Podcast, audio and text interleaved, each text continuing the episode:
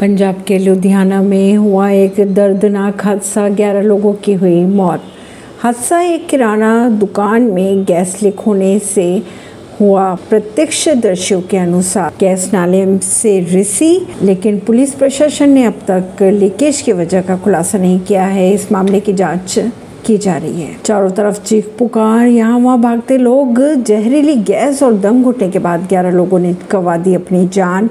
यहाँ मंजर रविवार सुबह का बताया जा रहा है। पंजाब के लुधियाना के ग्यासपुरा इलाके की घटना बताई जा रही है, जिसमें कम से कम 11 लोगों ने अपनी जान गंवा दी है। अगर खबरों की माने तो गटर से धुआँ निकलता दिखाई दिया। एक प्रत्यक्षदर्शी के अनुसार हाल ही में बारिश के कारण गटर चौक हो गया था, इसलिए गटर से ही गैस निकलने की संभावनाएँ जताई जा रही है। कई लोगों ने ये दावा भी किया है कि बेहोश होकर गिरते लोगों के वीडियो भी बनाई गई है। अगर बात करें पुलिस प्रशासन की तो अभी तक किसी नतीजे पर नहीं पहुँच पाई है। पुलिस लुधियाना के डिप्टी कमिश्नर के अनुसार 11 लोगों की मौत हो चुकी है। ये कंफर्म बात बताई जा रही है, लेकिन अभी इस नतीजे पर नहीं पहुँच पाई पुलिस की लीक होने वाली गैस, कौन सी थी गैस की बदबू अभी इस इलाके के कुछ हिस्सों में फैली हुई है।